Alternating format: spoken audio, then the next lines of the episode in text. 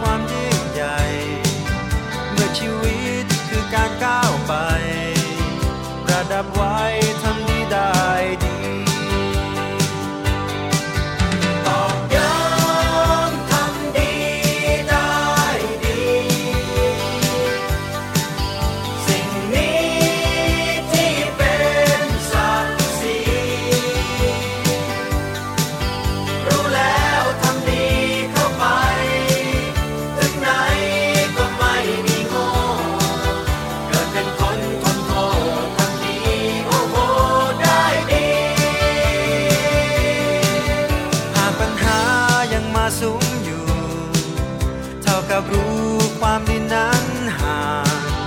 หากไม่คิดจะทำเสียบ้าง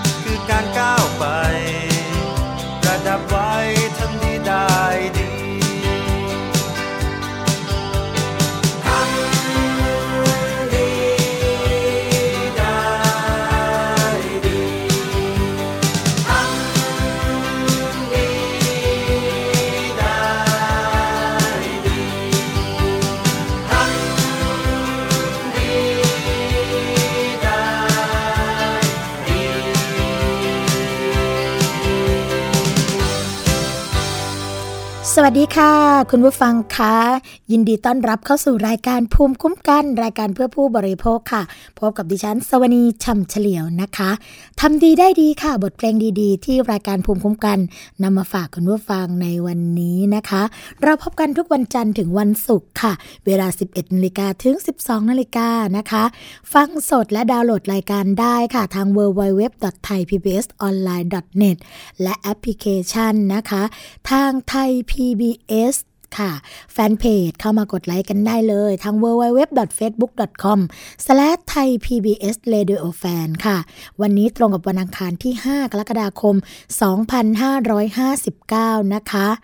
ก็วันนี้มาพบกับสวนีพร้อมกับเรื่องราวดีๆ ที่นำมาฝากคุณผู้ฟังกันค่ะ และขอสวัสดีนะคะ ไปยังสถานีวิทยุชุมชน ที่เชื่อมโยงสัญญาณกับรายการภูมิคุ้มกัน ขอสวัสดีไปยังสถานีวิทยุชุมชนคนหนองย่าไซจังหวัดสุพรรณบุรี FM 107.5เมกะเฮิรตสถานีวิทยุชุมชน ปฐมสาคร FM 106.25เมกะเฮิรตสถานีวิทยุชุมชนคนเมืองลี้จังหวัดลำพูน FM 103.75เมกะเฮิรตซ์ตสถานีวิทยุชุมชนวัดโพบาลังจังหวัดราชบุรีค่ะ FM 103.75เมกะเฮิรตซ์สถานีวิทยุเทศบาลทุ่งหัวช้างจังหวัดลำพูน FM 106.25เมกะเฮิรตซ์และสวัสดีไปยังสถานีวิทยุชุมชนคนเขาวงจังหวัดกาลสิน FM 89.5เมกะเฮิรตซ์ค่ะสำหรับวันนี้นะคะอย่างที่บอกไปค่ะว่า รายการภูมิคุ้มกันก็มีประเด็นดีๆ มาฝากคุณผู้ฟังอีกเช่นเคย โดยเฉพาะเมื่ออาทิตย์ที่แล้วนะคะ เราติดกันไว้ก็คือ เราจะมีการพูดคุยค่ะกับประธานเครือข่ายเฝ้าระวังอุบัติเหตุ จากรถโดยสารนะคะ คุณอัธกรเกษรแก้วค่ะ ซึ่งก็จะมาพูดคุยกันนะคะ หลังจากที่เมื่อสัปดาห์ที่ผ่านมารวมทั้งต้นของสัปดาห์นี้เองเนี่ยก็มีอุบัติเหตุเกิดขึ้นกับรถโดยสารสาธารณะนะคะโดยเฉพาะอุบัติเหตุที่บางทีเราเองเนี่ยก็ไม่อยากให้เกิดขึ้นค่ะเป็นอุบัติเหตุนะคะของ รถโดยสารสายกรุงเทพร้อยเอ็ดค่ะ ก็ไปชนกับรถพ่วงนะคะ จนทำให้มีผู้เสียชีวิต 2 ราย แล้วก็บาดเจ็บอีก 50 คนด้วยกันค่ะ เหตุการณ์นี้นะคะเกิดขึ้นที่จังหวัดมหาสารคามค่ะ เป็นรถทัวร์กรุงเทพร้อยเอ็ดนะคะไปชนกับท้ายรถพ่วงที่จอดเสียข้างทางค่ะ สายกุดรังบรบือทำให้มีผู้เสียชีวิต 2 รายบาดเจ็บ 50 รายนะคะ คนขับรถทัวร์เนี่ยก็อ้างว่ามองไม่เห็นรถที่จอดเสียทำให้ต้องเบรกกระทันหันจนรถเนี่ยเกิดเสียหลักค่ะ แต่ตำรวจนะคะก็พบว่าในที่เกิดเหตุเนี่ยไม่มีรอยเบรกนะคะซึ่งก็แน่นอนค่ะคาดว่าคนขับเนี่ยอาจจะเกิดอาการหลับในนั่นเองค่ะ เหตุการณ์เกิดขึ้นนะคะ เมื่อเวลาประมาณตีสี่ครึ่งนะคะของ วันที่ 2 กรกฎาคมนะคะ ศูนย์สั่งการจังหวัดมหาสารคาม 1669 ค่ะ ได้รับแจ้งจากพลเมืองดีว่า เกิดอุบัติเหตุรถทัวร์ชนกับรถพ่วง 18 ล้อนะ พอมาถึงที่เกิดเหตุก็พบรถทัวร์สายกรุงเทพร้อยเอ็ดหมายเลขทะเบียน 10ขีด430 701หมายเลขข้างรถ 24ขีด3ค่ะ พลิกตะแคงขวางถนนนะคะซึ่งสภาพด้านหน้ารถเนี่ยก็พังยับเยิน ฝั่งซ้ายค่ะ ด้านข้างของรถฉีกออกกว่าครึ่งคันนะคะก็มีนายสมจิตประวันมาตาอายุ 54 ปี เป็นคนขับรถทัวร์ซึ่งเจ้าหน้าที่จากหน่วยกู้ชีพนะคะ ก็ได้มีการลำเลียงผู้ได้รับบาดเจ็บส่งโรงพยาบาลบอระบือ แล้วก็ โรงพยาบาลมหาสารคามอย่างเร่งด่วนค่ะ ใกล้กันนะคะก็พบรถพ่วง 22ล้อยี่ห้อฮีโน่ค่ะหมายเลขทะเบียนนะคะ81ขีด0757 สุพรรณบุรี ตัวลูกเนี่ยหมายเลขทะเบียน 82ขีด9740 สุพรรณบุรี มีนายอาศักดิ์ชัยตันเถื่อค่ะ อายุ46 ปีเป็นคนขับนะคะ ก็สภาพถูกชนท้าย ชนรถเนี่ยลงไปข้างทาง สินค้าเบ็ดเตล็ดบนรถพ่วงเนี่ยหล่นกระจัดกระจายเต็มพื้นดินค่ะ นอกจากนี้นะคะก็ยังมีรถตู้สีขาว หมายเลขทะเบียนนอนหนูขอไข่ 2978 กาลสินได้เบรกกระทันหันแล้วก็ตกข้างทางไปอีกคัน โดยมีผู้ได้รับบาดเจ็บทั้งสิ้นนะคะ50 ราย แล้วก็มีผู้เสียชีวิต 2 ราย จากการสอบสวนนะคะ อย่างที่บอกไปแล้วว่า คนขับเนี่ยก็บอกว่ามองไม่เห็นในส่วนของรถพ่วงที่ชนอยู่เออจอดอยู่ข้างทางก็เลยไปชนนะคะ แต่ความจริงแล้วเนี่ยตำรวจไปสืบไปดูในที่เกิดเหตุนะคะไม่พบรอยเบรกเลยนะก็สันนิษฐานเบื้องต้นว่าคนขับรถทัวร์เนี่ยอาจจะมีการหลับในค่ะ เรื่องราวจะเป็นอย่างไรนะคะ ในเรื่องนี้เนี่ยก็คงจะต้องมีการสืบสวนสอบสวนกันอีกครั้งหนึ่ง เกี่ยวกับเรื่องของสาเหตุของอุบัติเหตุนะคะ คุณผู้ฟัง ตอนนี้ค่ะอาจารย์นะคะ อาจารย์อัธกรนะอยู่ในสายกับเราเรียบร้อยแล้วค่ะ ซึ่งเราก็จะมาพูดคุยกันนะคะ เกี่ยวกับเรื่องของอุบัติเหตุของรถโดยสารค่ะ คุณอัธกรเกษรแก้วนะคะ ประธานเครือข่ายเฝ้าระวังอุบัติเหตุจากรถโดยสารเรือจันติกค่ะ สวัสดีค่ะอาจารย์คะสวัสดีครับคุณเอกครับ ค่ะ เป็นยังไงบ้างคะอาจารย์หลังจากที่ เอ่อเห็นข่าวนะคะที่เกิดตามหน้าหนังสือพิมพ์ก็ดีในเว็บไซต์ของเราก็ดีเนี่ยค่ะว่าเอ่อมีอุบัติเหตุเกิดขึ้นมากมายเลย ล่าสุดที่สวนีอ่านไปนะคะที่อ่านไปเมื่อสักครู่นี้ก็คือ เป็นเรื่องของรถทัวร์ไปชนรถพ่วง จนทำให้มีผู้เสียชีวิต 2 ราย บาดเจ็บ 50 รายด้วยกันนะคะแต่อันนี้ไม่นับรวมนะจันติกไม่นับรวมอุบัติเหตุที่เป็นรถนักเรียน อุบัติเหตุจากรถตู้อะไรต่างๆนานา สำหรับคนที่ทำงานด้านนี้เลยค่ะอาจันติกอาจันติกเห็นว่าปัญหานี้เรื่องราวแบบนี้เนี่ย มันเกิดจากสาเหตุอะไรกันคะคือเรื่องของอุบัติเหตุโดยรถโดยสารเนี่ยนะครับค่ะก็จะมีปัจจัยหลักๆ เลยอยู่สามอย่างนะครับ ก็คือหนึ่งคือตัวบุคคลก่อนเลยค่ะนะครับ คือคนขับรถ แล้วก็ปัจจัยที่สองก็คือตัวตัวรถนะครับสค่ะภาพรถ แล้วก็ปัจจัยที่สามก็คือสภาพถนนค่ะนะครับ ทีนี้เนี่ยเมื่อดูองค์ประกอบแล้วเนี่ยนะครับ ก็จะพบว่าเวลาที่เราแก้ไขเนี่ย ถ้าจะแก้ไขเรื่องของอุบัติเหตุนี้เนี่ย เราก็เลยจำเป็นที่จะต้องแก้ไขทั้งสามอย่างไปพร้อม ๆกันนะครับสำหรับในปัจจุบันเรื่องของอุบัติเหตุที่เกิดขึ้นเนี่ย ก็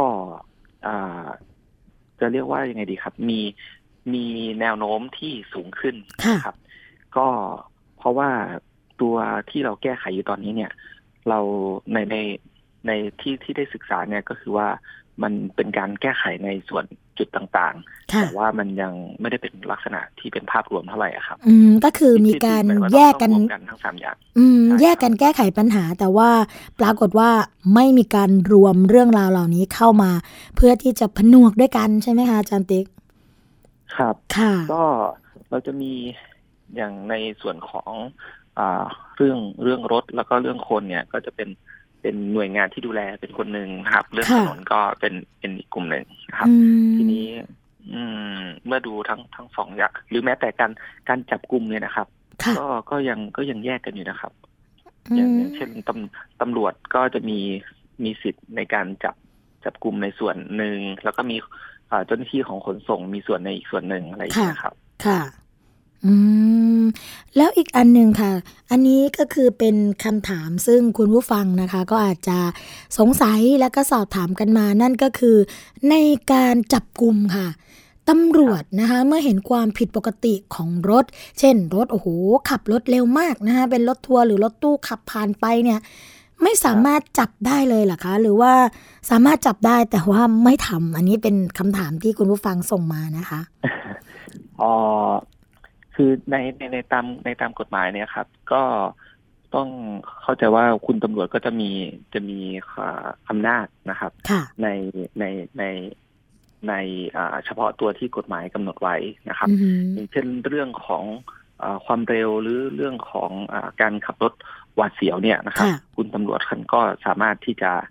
อ่าระงับเหตุได้อยู่นะครับหมายถึงว่าจับกลุ่ม แต่ว่าเรื่องของสภาพรถเรื่องของตัวรถเนี่ยตำอ่า คุณตำรวจก็จะต้องต้องเป็นเรื่องของขนส่งนะครับอืมตัวนี้ครับ ค่ะ ก็คือจริง ๆ แล้วเนี่ย เรื่องนี้ต้องอาศัยความร่วมมือกันระหว่างขนส่ง แล้วก็เจ้าหน้าที่ตำรวจใช่ไหมคะ เพราะว่าบางครั้งเนี่ย เห็นเขาบอกว่าตัวขนส่งเอง ก็ไม่สามารถที่จะไปจับกลุ่มรถที่อาจจะอ่าฝ่าฝืนกฎจราจรได้ อันนั้นเป็นเรื่องเป็นหน้าที่ของเจ้าหน้าที่ตำรวจด้วย ครับมคือ ขนส่งอัตรากำลังของขนส่งตอนนี้นะครับค่ะก็ถ้าเอารวมทั้งหมดเลยเนี่ย ก็จะมีอยู่ราวๆอ่าประมาณหกพันนะครับหกพันกว่าค่ะครับ คนเท่านั้นเองนะครับอืมซึ่งในจำนวนนี้เนี่ยก็จะจะไปอยู่ในส่วนของงานงานในหลาย ๆ ส่วนงานนะนะครับค่ะแต่ในส่วนของผู้ตรวจเนี่ยก็จะมีเพียงแค่ไม่ไม่ไม่กี่คนถ้าเทียบกับจำนวนของของถนนหรือรถโดยสารที่มีทั้งหมดนะครับค่ะ จะมีอืมไม่ค่อยมันตรงนี้ก็เป็นส่วนหนึ่งอยู่เหมือนกันครับ ในเรื่องของข้อจำกัดของบุคลากรค่ะ แล้วในส่วนของเครือข่ายนะคะ เครือข่ายเฝ้าระวังอุบัติเหตุจากรถโดยสาร ตอนนี้เรามีกิจกรรมอะไรกันที่กำลังดำเนินการเกี่ยวกับเรื่องนี้บ้างคะอาจารย์ กิจกรรมหลักเลยของเครือข่ายก็คือการให้ความรู้ครับค่ะเพราะว่าคือเครือข่ายเชื่อว่าอุบัติเหตุเนี่ยป้องกันได้ด้วยความอ่าไม่ประมาทแล้วก็ความตระหนัก ของผู้ใช้รถใช้ถนนทุกคน อันนี้ก็คือไม่ได้เฉพาะผู้อ่ารถโดยสารนะครับอือหือแต่ว่าทุกคนเลยที่มีส่วนเกี่ยวข้องกับการใช้รถใช้ถนนเนี่ย เราต้องเราต้องใส่ใจในเรื่องนี้วันหลักๆเลยก็คือเราจะให้ความรู้นะครับ แล้วก็อ่าอันต่อมาก็คือเราในหน้าที่ส่วนของเฝ้าระวังก็คือ ก็จะมีการไปอ่าเหมือนสำรวจนะครับค่ะในเส้นทางต่างๆนะครับ โดยเราก็จะไปขึ้นรถ ไปอ่าเขาเรียกอะไรนะครับ ไปไปนั่งรถโดยสารอย่างเงี้ยนะฮะอืมก็พบว่ารถโดยสารนั้นน่ะ มีอ่ามีมีสิ่งใดที่ผิดผิดระเบียบผิดกฎหรือไม่อะไรเนี้ยนะครับค่ะแล้วเราก็จะมีหน้าที่ในการแจ้งนะครับ แจ้งไปยังกรมการขนส่งทางบกค่ะสายด่วนครับค่ะครับสายด่วนนี้แล้วก็อ่าแล้วก็อีกการหนึ่งก็คือกิจกรรมรณรงค์นะครับ โดยในช่วงวัน วันสำคัญต่างๆ ที่มีการเดินทางมากๆเนี่ยครับ ก็จะมีสมาชิกเครือข่ายเนี่ยนะครับ ก็ไปรณรงค์ให้ผู้โดยสารแล้วก็ให้คนขับรถเนี่ยตระหนักถึงภัยของอุบัติเหตุนะครับอย่างเช่นรณรงค์การคาดเข็มขัดนิรภัย แล้วก็รณรงค์จิตสำนึกของผู้ประกอบการ แล้วก็คนขับรถนะครับ ให้ใส่ใจกับการตระหนักถึงความสำคัญของอุบัติเหตุครับ อืมค่ะ จากการดำเนินการที่ผ่านมาค่ะจะเรามีเรื่องของการประสานงานหรือว่าการไปร่วมมือกับหน่วยงานในจังหวัดด้วยไหมคะตรงนี้ครับ ก็จะมีจังหวัดที่เราได้ร่วมมือทำเรื่องของกิจกรรมป้องกันอุบัติเหตุก็คือจังหวัดขอนแก่นนะครับ มีการทำขอนแก่นโมเดล เกี่ยวกับระบบรถโดยสารนะครับ ก็ได้มีมีการ ตรวจสอบสภาพรถนะครับ แล้วก็คอยมีการรณรงค์นะครับทั้งทั้งผู้โดยสาร แล้วก็ทั้งผู้ขับขี่นะครับ รวมถึงผู้ประกอบการให้ตระหนักถึงภัยของอุบัติเหตุค่ะ อืม แล้วค่ะค่ะ เชิญค่ะ เชิญค่ะอาจารย์อ่าแล้วก็ในในส่วนของความร่วมมือในเครือข่ายจังหวัดต่างๆ เนี่ย ก็คือจะเป็นในลักษณะเฝ้าระวังนะครับ ก็คือเรามีสมาชิกในจังหวัด ต่างๆ แล้วเมื่อแต่ละจังหวัดเนี่ยได้ได้ได้พบเห็นนะครับ หรือได้ตรวจสอบนะครับ ในในรถโดยสาร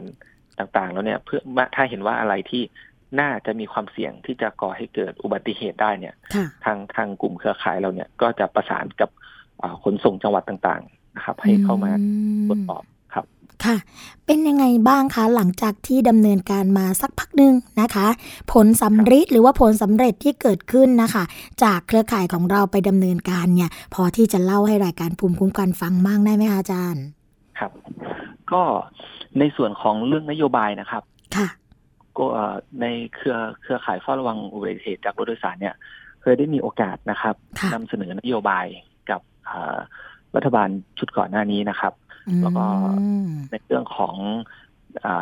นโยบายรถโดยสารมีหลายนโยบายนะครับ ที่ปัจจุบันเนี่ยนะครับ ก็ถึงแม้จะเปลี่ยน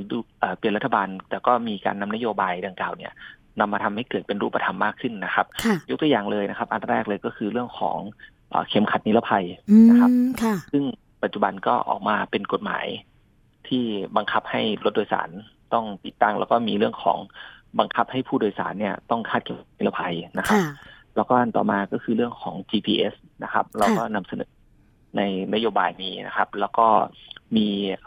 เรื่องของกล้องวงจรปิดที่ติดในรถนะครับ ตอนนี้ในรถตู้โดยสาร แล้วก็รถสาธารณะนะครับ ก็มีหลายคันนะครับที่ติดตั้ง แล้วก็อีกอันหนึ่งก็คือเรื่องของการยกเลิกรถสองชั้นครับ ซึ่งตอนนี้ก็ได้มี มีความคืบหน้ามากขึ้นนะครับ เกี่ยวกับเรื่องรถสองชั้นครับ ก็มีเราเราเรานำเสนอในส่วนนโยบายนี้ก็หลายนโยบายอยู่ครับ อืม พอฟังอาจารย์ติ๊กพูดแล้วนะคะ เราเห็นเลยถึงการเปลี่ยนแปลงที่เกิดขึ้นจากกิจกรรมที่เครือข่ายเฝ้าระวังเนี่ยได้ดำเนินการไป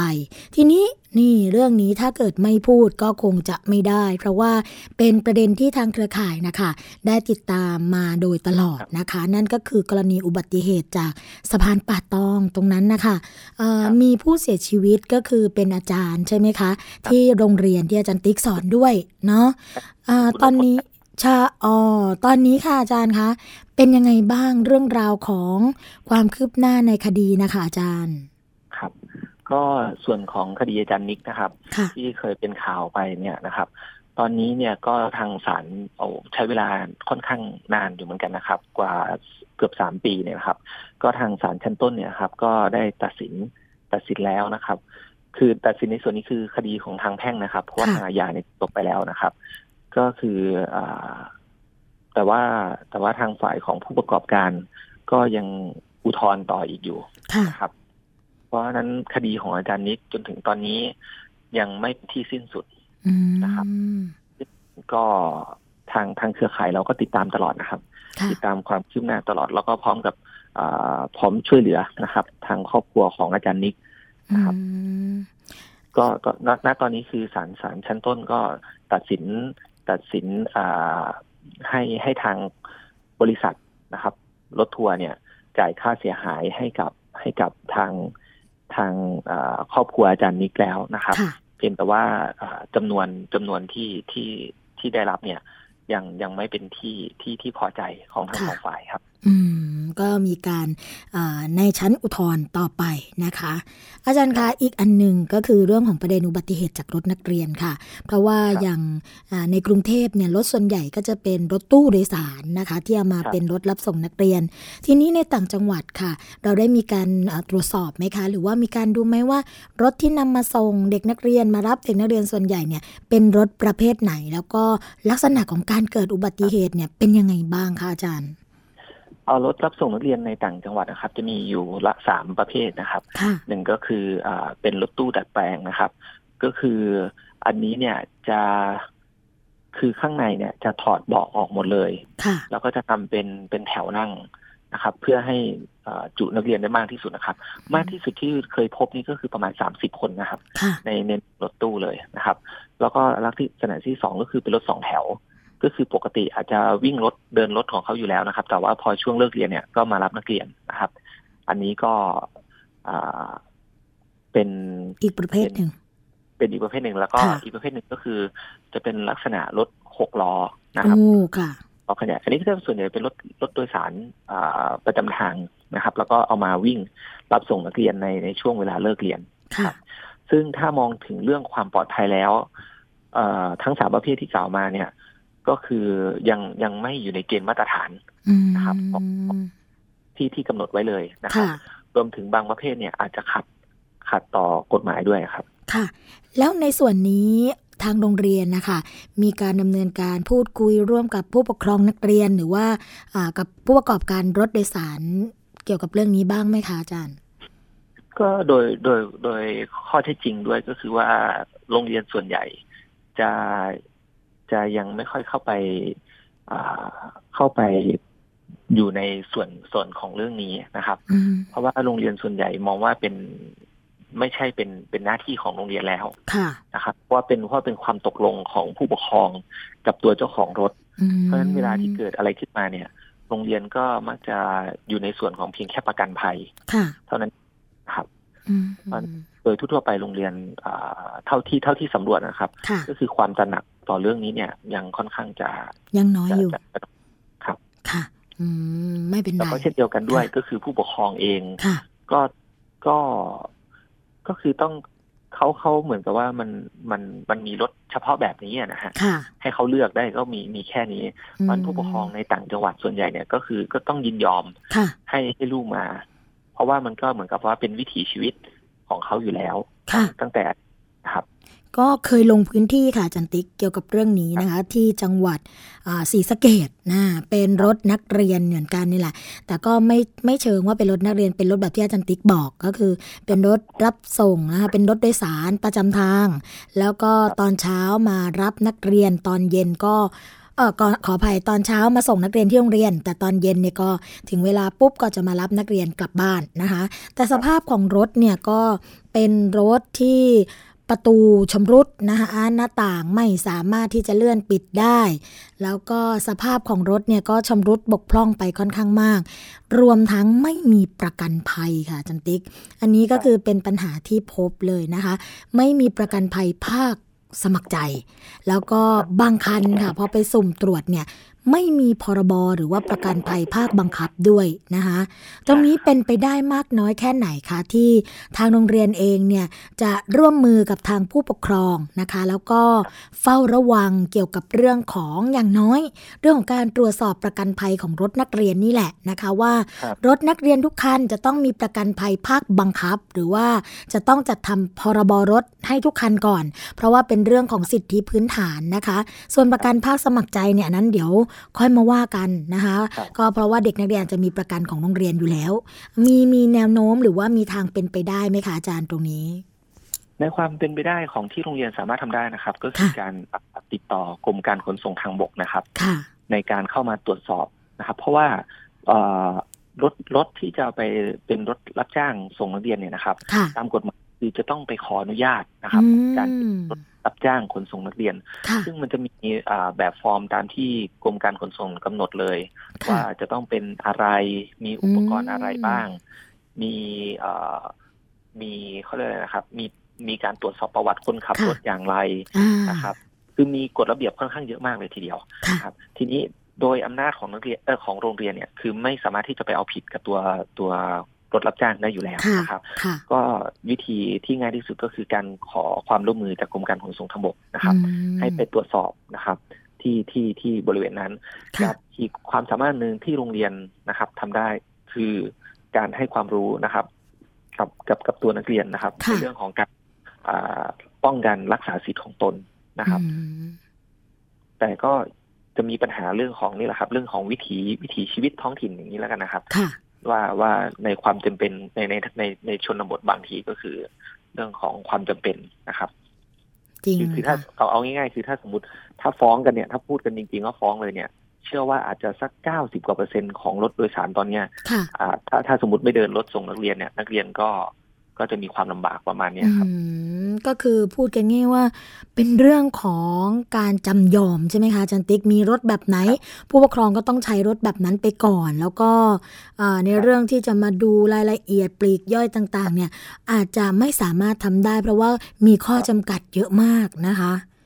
ครับค่ะอ่าผู้ฟังบางท่านอาจจะบอกว่างั้นเราก็เอารถนักเรียนเหมือนเหมือนในต่างประเทศใช่ไหมฮะให้โรงเรียนเป็นแต่ อันนี้ก็ในบริบทของต่างอ่าโรงเรียนครับโรงเรียนในชนบทบางทีก็จะมีหมู่บ้านนะครับ ที่อยู่กันอ่าเรียกว่าคนละมุมกันเลยนะครับว่าอยู่ห่างกันหลายกิโลอย่างเงี้ยนะฮะค่ะก็เดินทางไปทีเนี่ย ใช้เวลานาน คืออ่าโรงเรียนเองก็ไม่สามารถที่จะจัดจัดรถรับส่งได้ได้มากขนาดนั้นนะนะครับค่ะหรือถ้าจะมาขนาดนั้นอาจจะจำคือรถโรงเรียนอาจจะต้องมีเป็นสิบคันเลยทีเดียวครับ เพราะว่าอืมในบางโรงเรียนในในตามอำเภอในต่างจังหวัดเนี่ย มีนักเรียนทั้งจากในอำเภอตัวเอง แล้วก็อำเภออื่นเนี่ย เข้ามาเรียนหลายตำบลหลายหมู่บ้านเลยทีเดียวครับในค่ะความเป็นจริงอืมค่ะอาจารย์ ก็ยังไงนะคะ รายการภูมิคุ้มกันก็ต้องเป็นกำลังใจค่ะ ให้ทางครับเครือข่ายนะคะ เฝ้าระวังอุบัติเหตุจากรถโดยสารเนี่ยดำเนินการเกี่ยวกับเรื่องนี้ต่อไป เพราะว่าเป็นประโยชน์นะคะ ไม่เฉพาะแค่ในจังหวัดขอนแก่นเท่านั้น แต่ว่ายังเป็นประโยชน์กับ นี่เลย คนทั้งประเทศที่ใช้บริการรถโดยสาร เพราะว่าอ่านโยบายที่เกิดขึ้นในหลายนโยบายที่เกิดการเปลี่ยนแปลงเนี่ยก็เกิดขึ้นจากการผลักดันของเครือข่ายเฝ้าระวังนะคะครับท้ายนี้ค่ะ อาจารย์อยากจะฝากอะไรกับคุณผู้ฟังที่ฟังรายการเราอยู่ในขณะนี้นะคะ แล้วก็อ่าเป็นผู้โดยสารด้วย เป็นผู้ประกอบการด้วยนะคะ หรือบางครั้งเนี่ยก็เป็นผู้ปกครองค่ะที่บอกว่าใช้ให้ลูกหลานเนี่ยไปใช้บริการของรถโดยสารคือไม่ได้ใช้ทางตัวเองโดยตรงอะนะคะ มีอะไรอยากจะฝากตรงนี้บ้างคะอาจารย์ สิ่งที่อยากฝากตอนนี้เลยนะครับ ไม่ใช่ค่ะเฉพาะเรื่องของรถโดยสารอย่างเดียวนะครับ อยากจะเรียนว่าณตอนนี้นะครับ ผ่านครึ่งปีมาเนี่ยนะครับปัจอ่าจากจากข้อมูลจากศูนย์อ่าข้อมูลอุบัติเหตุเนี่ยนะครับ เรามีผู้เสียชีวิตแล้ว 5,395 คนอืมคือหกเดือนที่ผ่านมาเนี่ยครับ เราก็เกินครึ่งหมื่นแล้ว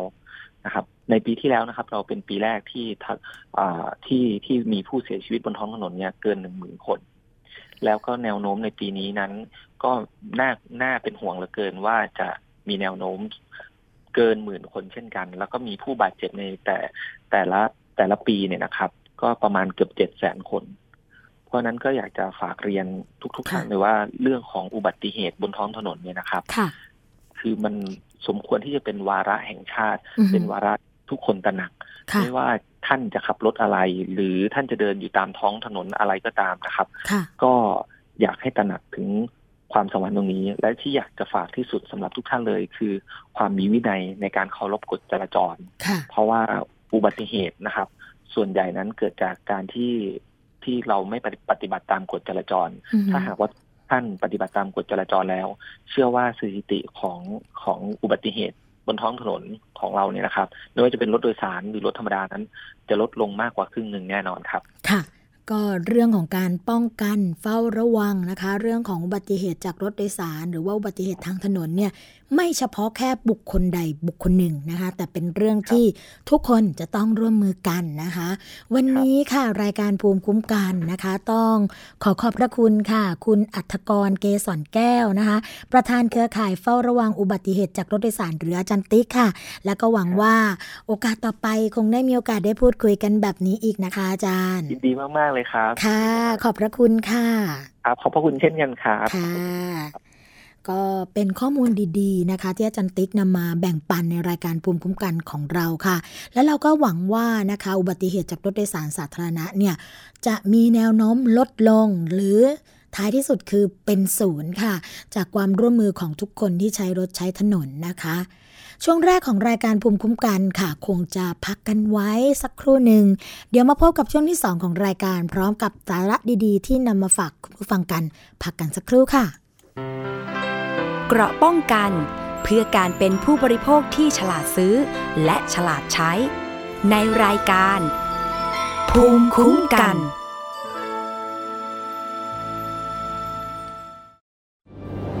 มันคือภัยเงียบอันน่าสะพรึง ซึ่งคนไทยทุกคนควรรับรู้ ทุกวันนี้กรุงเทพมหานครต้องใช้กำลังคนมากมายในการเก็บขยะมากถึง 8,500 ตันต่อวัน เป็นถุงพลาสติกถึงร้อยละ 21 หรือ 1,800 ตันต่อวัน กลายเป็นกองขยะถุงพลาสติกประมาณ 73,036 ล้านใบต่อปี ลองคิดดูว่า ถุงพลาสติกหนึ่งใบ ต้องใช้เวลาย่อยสลาย 450 ปี ที่เหลือจะใช้เวลาอีกนานเท่าใด และเมื่อเผาถุงพลาสติกจะเกิดเป็นมลภาวะทางอากาศมากมาย ทำให้โลกร้อน และยังทำให้เกิดสารไดออกซิน ซึ่งเป็นสารก่อมะเร็ง รู้อย่างนี้แล้ว คงต้องตัดสินใจเอาเองว่าถุงพลาสติกยังจำเป็นสำหรับคุณอีกหรือไม่ ลด เลิก เพื่อช่วยโลก ไทย PBS ชวนคนไทยลดใช้ถุงพลาสติก การรับชมไทย PBS ในวันนี้ จะไม่จำกัดอยู่แค่ช่องทางเดิมๆอีกต่อไป เพราะนอกจากช่องทางที่คุณคุ้นเคยแล้ว เรายังมีช่องทางที่หลากหลายมากขึ้น ทั้งเว็บไซต์ YouTube Facebook และโซเชียลมีเดียอื่นๆ เลือกรับชมไทย PBS ตามช่องทางที่คุณต้องการได้แล้ววันนี้ Stay connected เชื่อมโยงถึงกันทุกที่ทุกเวลากับไทย PBS คุณเชื่อหรือไม่ ครีมหน้าใสขาวได้กระปุกเดียวเอาอยู่ 3 วันเห็นผล กาแฟลดความอ้วนเร่งด่วน 7 วันลดลง 10 กิโล ผลิตภัณฑ์เสริมอาหารผิวขาววิ่งเปล่งประกายออร่าภายใน1สัปดาห์ ถ้าคุณเชื่อ คุณกำลังตกเป็นเหยื่อโฆษณาโอ้อวดเกินจริง อยากสวยอย่าเสี่ยงอย่าหลงเชื่อคำโฆษณา ผลิตภัณฑ์สุขภาพโอ้อวดเกินจริง อยากสวยแบบไม่เสี่ยง ค้นหาความจริงที่ถูกต้องได้ที่ www.oy.com หรือ Oy Smart Application ด้วยความปรารถนาดีจากสำนักงานคณะกรรมการอาหารและยากระทรวงสาธารณสุข เกราะป้องกัน เพื่อการเป็นผู้บริโภคที่ฉลาดซื้อ และฉลาดใช้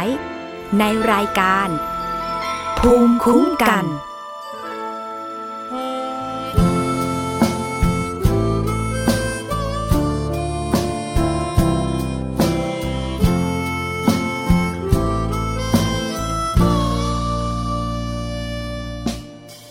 หลายครั้งที่ชีวิต เจอกับปัญหา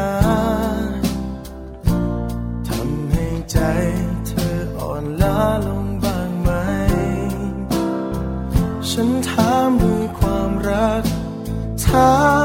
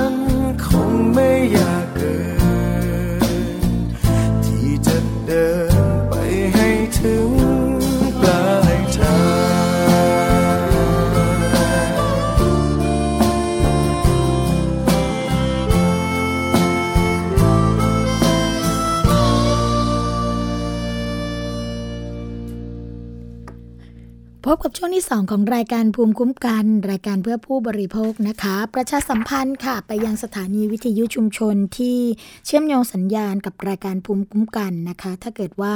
สถานีวิทยุท่านไหนยังไม่ได้รับ นิตยสารฉลาดซื้อสื่อเพื่อผู้บริโภคนะคะ ก็ติดต่อกันมาได้ค่ะ ที่รายการภูมิคุ้มกันทางหมายเลขโทรศัพท์ 027902666 นะคะ หรือว่าจะแจ้งผ่านหน้าเพจก็ได้ค่ะทาง www. thaipbsonline.net นะคะ หรือว่าจะเป็น Facebook ค่ะ ทาง www.facebook.com/thaipbsradiofan นะคะเ,ออเราแจกให้ทุกเดือนเดือนละหนึ่งเล่มฟรีนะคะ โดยที่ไม่มีค่าจัดส่งใด ๆ ทั้งสิ้นเลยนะคะ สำหรับช่วงที่ 2 ของรายการภูมิคุ้มกันค่ะอ่าก็มีประเด็นดีๆนะคะ แต่ว่าช่วงแรกค่ะที่ได้พูดคุยกับอาจารย์ติ๊กไป อาจารย์ติ๊กก็ฝากบอกออกันไว้นะคะอบอกว่าเมื่อสักครู่นี้เนี่ยอาจจะนึกไม่ทันนะคะ อยากจะบอกว่าผู้บริโภคค่ะบางทีเนี่ยก็เงียบนะคะไม่ค่อยใช้สิทธิ์ของตัวเองไม่โวยวายเมื่อนั่งรถโดยสารที่ไม่ปลอดภัยไปรถจะขับเร็วอย่างไรนะคะ ก็นั่งงันเฉยเนี่ยก็เป็น็นสาเหตุหนึ่งที่ทำให้เกิดอุบัติเหตุได้ เพราะฉะนั้นเรื่องของการปกป้องสิทธิ์ของตัวเองจึงเป็นเรื่องสำคัญมากค่ะคุณผู้ฟัง เพราะว่าถ้าเกิดเราเนี่ยใช้สิทธิ์นะคะ เพื่อความปลอดภัยของตัวเองแล้วนะ อุบัติเหตุตรงส่วนนี้ก็อาจจะไม่เกิดขึ้นกับเราได้ค่ะ อย่าคิดว่าเรื่องของอุบัติเหตุเป็นเรื่องของเวรกรรมนะคะ เพราะว่าเรื่องของอุบัติเหตุทางถนนเป็นเรื่องที่ป้องกันได้ค่ะ สำหรับช่วงที่2นะคะก็จะมีประเด็นมาฝากคุณผู้ฟังกัน โดยเฉพาะเรื่องของการเชื่อมฐานข้อมูลของบัตรทองกับทะเบียนราษฎร์ค่ะ เพื่อที่จะทำให้ผู้ป่วยฉุกเฉินนะคะ ได้รับการช่วยเหลือที่เร็วขึ้น และก็มีประสิทธิภาพมากขึ้นค่ะ เมื่อวันที่ 28 มิถุนายน 2559 นะคะ นายแพทย์อนุชาเศรษฐเสถียรค่ะ เลขาธิการสถาบันการแพทย์ฉุกเฉินแห่งชาติ หรือว่าสพชนะคะ พร้อมด้วยนายแพทย์ศักชัยการจนะวัฒนาค่ะ รองเลขาธิการสำนักงานหลักประกันสุขภาพแห่งชาติ หรือสอปสช แล้วก็นายชำนาญวิทย์นะคะ เตรัตน์รองอธิกาอาธิบดีกรมการปกครองค่ะ ก็ร่วมลงนามนะคะ เป็นบันทึกข้อตกลงว่าด้วยเรื่องของการตรวจสอบข้อมูลทะเบียนค่ะ เกี่ยวกับเรื่องของประวัติราษฎรนะคะ จากฐานข้อมูลทะเบียนราษฎรหรือว่าฐานข้อมูลทะเบียนกลางของกรมการปกครอง แล้วก็ฐานข้อมูลสุขภาพของสำนักงานหลักประกันสุขภาพแห่งชาติค่ะ ด้านนายแพทย์อนุชานะคะก็บอกว่า การลงนามบันทึกข้อตกลงในครั้งนี้เนี่ยก็จะเป็นประโยชน์ต่อผู้ป่วยฉุกเฉินอย่างมากค่ะ เพราะว่าเรื่องของการบันทึกข้อตกลงดังกล่าวนะคะ ช่วยให้ทั้ง 3 หน่วยงานเนี่ยสามารถเข้าถึงข้อมูลที่แต่ละหน่วยงานจัดเก็บเอาไว้ ในฐานข้อมูลด้วยระบบคอมพิวเตอร์ แล้วก็นำมาใช้เชื่อมโยงนะคะ ในการตรวจสอบข้อมูลที่ต้องการตามภารกิจของหน่วยงานแต่ละที่ค่ะ ซึ่งสพชชนะคะ สามารถเชื่อมโยงระบบคอมพิวเตอร์ เพื่อตรวจสอบข้อมูลทะเบียนประวัติราษฎรเนี่ยจากฐานข้อมูลทะเบียนกลาง แล้วก็ฐานข้อมูลทะเบียนราษฎรค่ะกรมการปกครองนะคะก็สามารถที่จะให้สิทธิ์เรื่องของการเข้าถึงสิทธิการรักษาพยาบาลได้ด้วยนะคะ ข้อมูลด้านสุขภาพของบุคคล แล้วก็ข้อมูลเรื่องของสถานพยาบาลตามสิทธิ์ของสปสช ก็สามารถเข้าถึงได้ด้วยค่ะ การเข้าถึงข้อมูลดังกล่าวนะคะ คุณผู้ฟังคะ ก็จะเป็นเฉพาะภารกิจด้านการแพทย์ฉุกเฉินเท่านั้น โดยจะมีการแจ้งรายชื่อ และก็เลขบัตรประจำตัวประชาชนของเจ้าหน้าที่นะคะ ซึ่งสพชเนี่ยจะมีการแต่งตั้งให้รับผิดชอบในเรื่องของการเข้าถึงข้อมูล ให้หน่วยงานทั้งสองเนี่ยอนุญาตให้ใช้งานก่อนค่ะ ก็คือในส่วนของสปสชนะคะ กับกรมการปกครองนั่นเอง ข้อมูลในลักษณะนี้เนี่ยจะช่วยให้เรื่องการช่วยเหลือผู้ป่วยฉุกเฉินนะคะเป็นไปอย่างรวดเร็ว แล้วก็มีประสิทธิภาพมากขึ้นด้วย ซึ่งเราก็หวังว่าในเรื่องของการใช้สิทธิ์ตรงนี้นะคะ จะได้รับการรับรองที่ดี แล้วก็ไม่ปล่อยปละละเลยให้คนไข้นะคะต้องจ่ายเงินเองอันนี้สำคัญมากๆ เพราะว่าบางครั้งเนี่ยคนไข้เดือดร้อนไม่มีเงินสำรองจ่ายนะคะคุณผู้ฟังคะอีกประเด็นหนึ่งค่ะ เป็นเรื่องที่ทางเรื่องของศูนย์วิชาการนะคะเฝ้าระวังแล้วก็พัฒนาระบบยาหรือว่ากพย เตรียมยื่นหนังสือถึงรัฐมนตรีว่าการกระทรวงสาธารณสุขค่ะ เพื่อขอให้สำนักงงานคณะกรรมการอาหารและยานะคะ เพิกถอนทะเบียนยาปฏิชีวนะ หรือว่ายาต้านแบคทีเรียค่ะ ซึ่งมากกว่า 40 สูตรตำรับยาด้วยกัน รวมกว่าร้อยทะเบียนยานะคะ เพราะว่าก่อให้เกิดเรื่องของการ ติดเชื้อหรือว่าเชื้อดื้อยานั่นเองค่ะ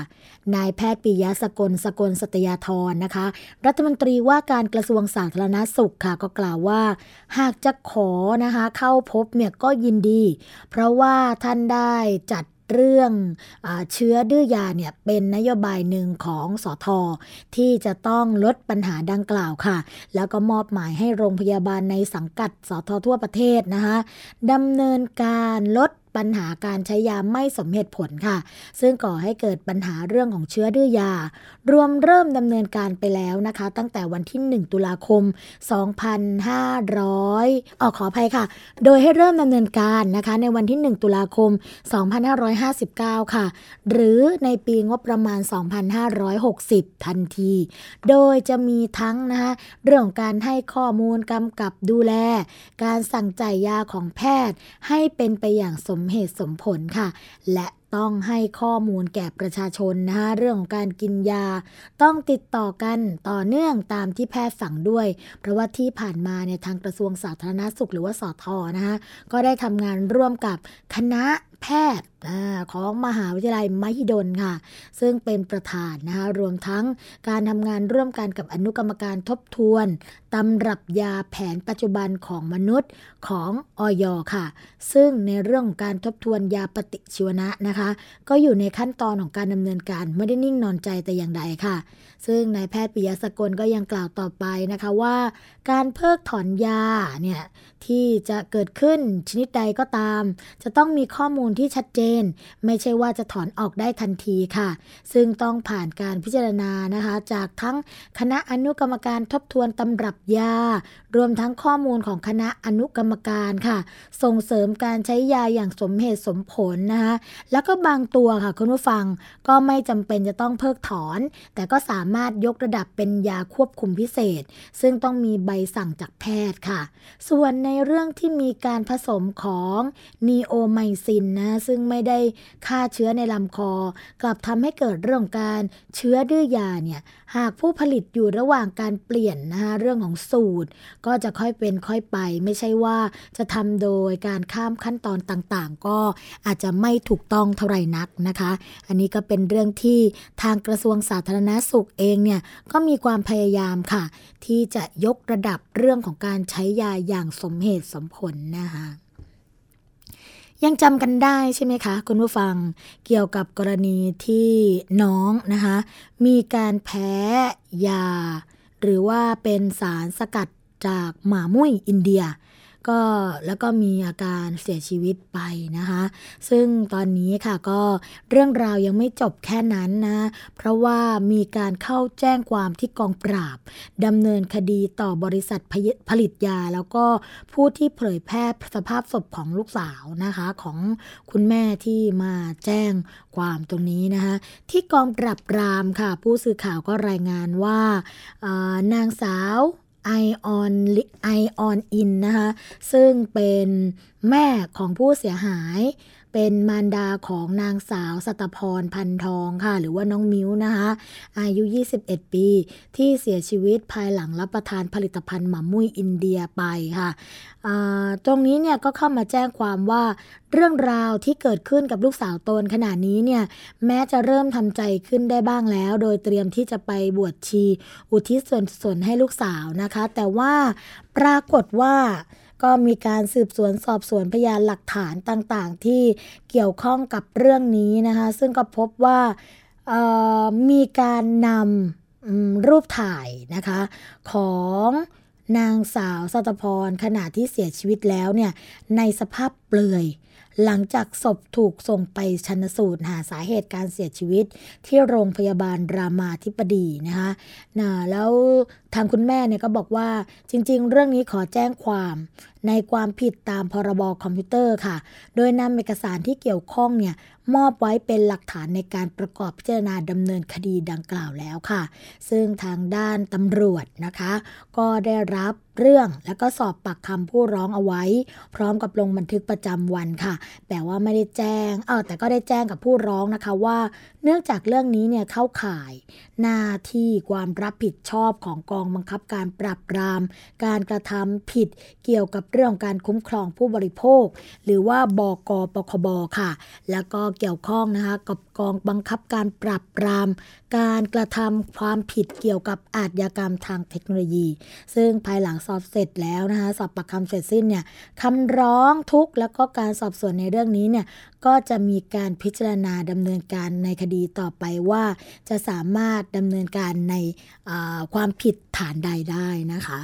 อืมก็เป็นเรื่องที่ต้องระวังกันพอสมควรนะคะเพราะว่าเป็นเรื่องของอสิทธิส่วนบุคคล การที่เราไปเผยแพร่รูปของคนที่เสียชีวิตไปแล้วในสภาพที่ไม่เหมาะสมนะคะอย่างกรณีนี้เนี่ยก็เป็นสภาพเปลือยเปล่าของศพนะแล้วก็มาแชร์กันอย่างกว้างขวางเนี่ยนอกจากจะเป็นเรื่องการไม่ให้เกียรติผู้ที่เสียชีวิตไปแล้ว ก็ยังเป็นเรื่องการผิดกฎหมายอีกด้วยนะคะก็ต้องฝากคุณผู้ฟังกันละค่ะว่าสำหรับนักแชทนักแชร์นักโพสต์ต่างๆเนี่ย ต้องระวังกันให้ดี ๆ นะคะ เวลาจะแชร์อะไรจะโพสอะไรก็ขอให้กลั่นกรองกันให้ดีก่อน นอกเหนือจะทำให้คนอื่นเดือดร้อนแล้ว ตัวเราเองนี่แหละ ก็จะเดือดร้อนตามมานะคะ คุณผู้ฟังคะ มาถึงช่วงสุดท้ายของรายการภูมิคุ้มกันกันแล้วค่ะ เราพบกันนะคะทุกวันจันทร์ถึงวันศุกร์ค่ะ เวลา 11นาฬิกาถึง 12นาฬิกาดำเนินรายการโดยดิฉัน สวนีชำเฉลียว คุณชนาทิพย์ไพรพงศ์คุณยศพรพยุงสุวรรณซึ่งแต่ละคนนะคะก็จะนำข้อมูล สาระดีๆ มาฝากคุณผู้ฟังกันค่ะ ฟังสด ทาง www.thaipbsonline.net และสามารถโหลดนะคะดาวน์โหลดย้อนหลังได้ด้วย ว่าต้องการที่จะนำรายการภูมิคุ้มกันไปออกอากาศ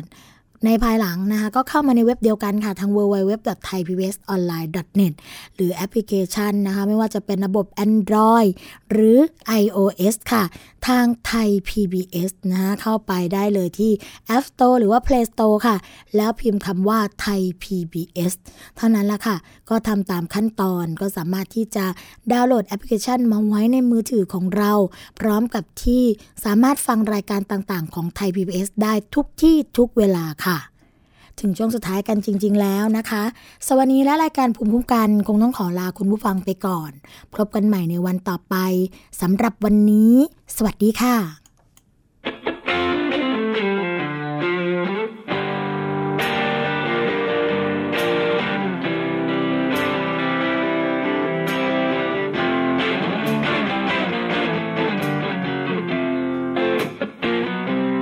หากเหนื่อยนัก จงหยุดพักเสียก่อน อย่าใจร้อน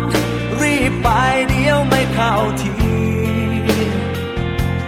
หยุดเรื่องรักที่ทรมาน เรื่องงานเรื่องเงินก็ดี พักสักที เดี๋ยวค่อยไป อย่าไปคิด เรื่องเดิมให้มัน วดใจ ซ่อนเอาไว้ ไม่ให้ใคร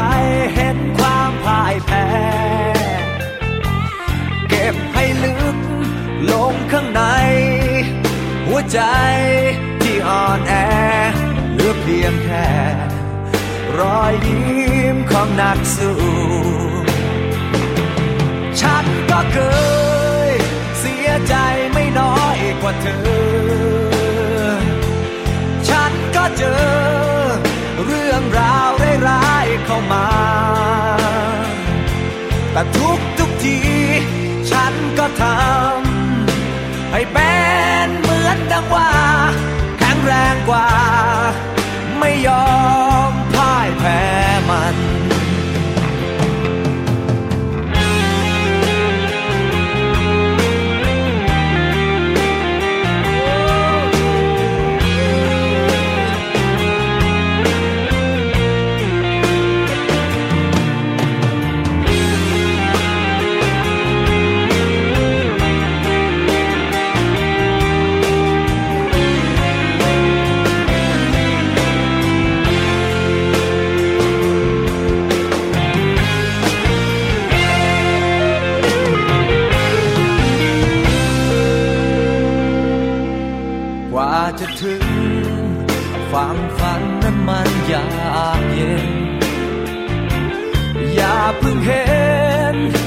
เดินเข้ามา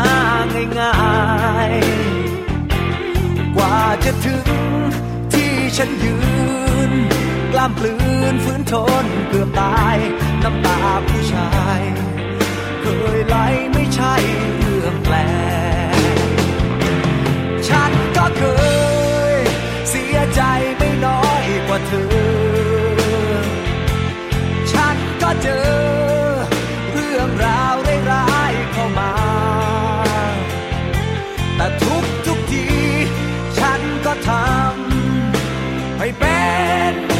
มือ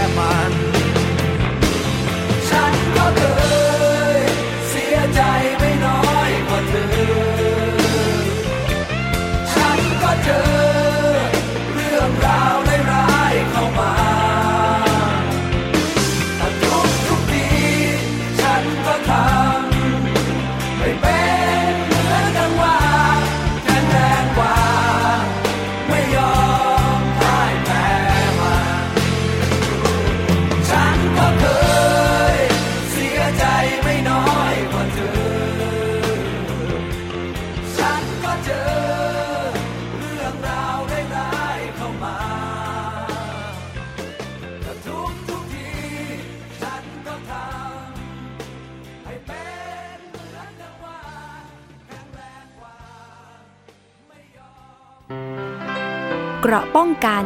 เพื่อการเป็นผู้บริโภคที่ฉลาดซื้อ และฉลาดใช้ ในรายการ ภูมิคุ้มกัน